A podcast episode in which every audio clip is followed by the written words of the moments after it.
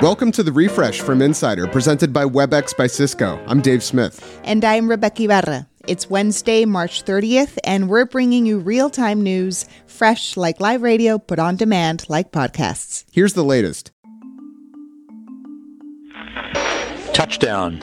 American astronaut Mark Vande Hei has just returned to Earth from the International Space Station aboard a Russian spacecraft. Despite historic tensions on the ground between Moscow and Washington, Vande Hei and two cosmonauts landed safely together in Kazakhstan. Vande Hei has been on the station for 355 days, the longest American spaceflight ever. Russia's head of space operations at one point suggested they might leave Vande Hei behind on the station, but that idea thankfully was scrapped. The January 6th committee is expected to interview Jared Kushner later this week about his knowledge of the insurrection at the Capitol. He will be the highest ranking member of Trump's administration and the first Trump family member to sit for an interview. Kushner is appearing voluntarily. The White House has said it will not assert executive privilege over his testimony. The US and other Western countries are taking a skeptical attitude toward Russia, which says it's drastically scaling back its military activity in northern Ukraine, including the capital Kiev. The promise came out of peace talks in Istanbul on Tuesday that produced the most positive signal so far. However, Ukraine says Russian attacks continued overnight in the north. Here's what President Biden thinks of Russia's pledge. We'll see. I don't read anything into it until I see what their actions are. The Times of London gives us a little insight into Vladimir Putin's words behind closed doors, and they're not nice. The Times reports that last week, Russian oligarch Roman Abramovich carried a handwritten note from Ukrainian President Zelensky to Putin asking for peace. Putin's response? Tell him I will thrash them. The US has a message for cryptocurrency exchanges do not try to help Russia evade financial sanctions. Speaking on CNBC, Deputy US Treasury Secretary Wally Adeyemo had this warning for exchanges and other crypto dealers who might be looking to assist Moscow move money around. We will hold you accountable. We will come and we will find you. We're updating those headlines as news happens until 1 p.m. Eastern, so keep checking in. Also, coming up, why vaccine makers are so slow to come up with new shots. WebEx is driving hybrid work by ensuring almost anyone, almost anywhere can be seen, heard, and have the ability to contribute equally. Learn more at webex.com slash hybrid work. After more than 200 previous attempts, the United States has made lynching a federal hate crime. President Biden signed the Emmett Till Act at a White House ceremony on Tuesday. Vice President Harris said lynching is not a relic of the past. Racial acts of terror still occur in our nation. And when they do, we must all have the courage to name them and hold the perpetrators to account. Now, hate crimes that result in death or serious injury will be considered a lynching and be punishable by up to 30 years. Remember Amazon Prime Air, Jeff Bezos' big plan to deliver packages within 30 minutes by drone? That was announced almost 10 years ago.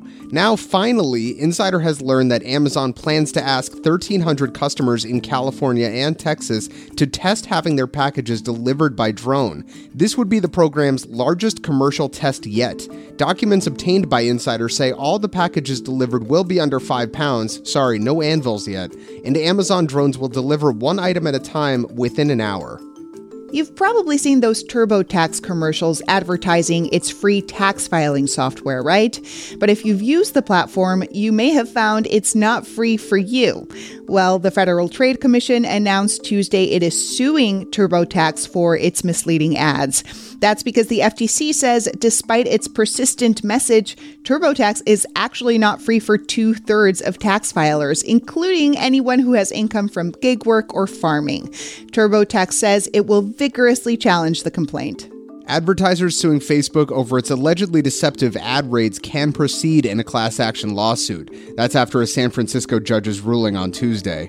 The lawsuit began in 2018 with a group of advertisers claiming that the company misled them about the reach of its ads, knowingly inflating the numbers by up to 400% and hiking its prices accordingly. The ruling will open the door for millions of advertisers to join in. Hilaria Baldwin, oh, mm, no, wait a second. Hilaria Baldwin has come out of her social media break to announce she's having another baby with her husband, Alec Baldwin. In an Instagram post, Hilaria says after a very rocky year, they're happy to announce a seventh Baldwinito is coming in the fall. Felicidades.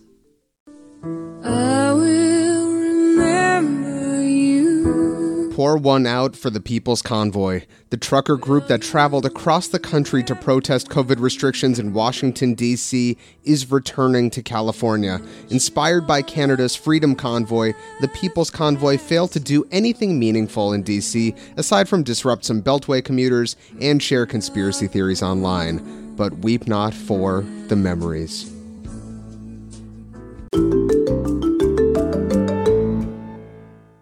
The COVID vaccines were developed faster than any other vaccine in history, yet the drug companies behind them are still not built for speed when it comes to public health. They're slow moving behemoths that are far more reactive than they are proactive. Insider's Hilary Brueck reports on public health for Insider, and she says companies' unwillingness to plan ahead should scare us, but it's not all doom and gloom. There is some hope on the horizon. So, what are some of the barriers to vaccine development? Why is it so hard? One reason that vaccines are really hard to make is because they are held to a very high safety standard. You're working in healthy people. And so you want to be really careful to make sure that the vaccine is completely safe before it's ever put out into the public. And then the other reason that it's really hard to develop new vaccines is because vaccine makers don't have a great incentive to develop a vaccine for something that may or may not ever occur. So, before the coronavirus appeared, there was never an incentive really for a pharmaceutical company, you know, beholden to shareholders and wanting to make profit to try to really get ready for that in a really meaningful way. So, what would incentivize companies to become faster and more nimble? I mean, I think we saw a really great example of that in the pandemic. The government promised that they would buy the vaccines even if they didn't work. Now, obviously, you know, the government can't do that every time, all the time for every disease. That would be unrealistic. But when you really need a vaccine and you need it fast, that does work to speed things up, to say, don't worry about taking this huge risk on something that might not work we promise that we're going to make it worth your while. So, again, you write that the glacial pace of vaccine development is concerning. Do we have any room to hope that it will get better? Yeah, well, I think the big thing that people are really pinning their hopes on right now is, of course, the pan coronavirus vaccines that, that several researchers around the world are working on. What these vaccines could do, it would be more like a cocktail almost, where you know you pick three or four different strains or three or four different coronaviruses and you say, I think these are the ones, they all have important characteristics and they seem like they'll help give us some stronger protection against multiple strains and potentially even multiple viruses for the next few years to come. Hilary, I wonder what your big takeaway is from this reporting on vaccine development. I think, you know, it, it costs so much to develop vaccines, but the cost of being prepared for whatever might come our way next, whether it's a coronavirus or you know ne- next year's flu or whatever it is, is just not that much when you think about all of the suffering and the economic turmoil that you could prevent by just having a better understanding of what viruses do and where they might go next and just being a little more forward thinking. And so, you know, a lot of people in the vaccine space say if we could just have like a 100 day preparedness plan where you would be able to get a new vaccine out in 100 days, it's worth it in the long run. And, you know, a lot of these experts talked about this sort of like election cycle thinking of like, well, if there's only a pandemic every 100 years, then we can wait 50 more to get ready.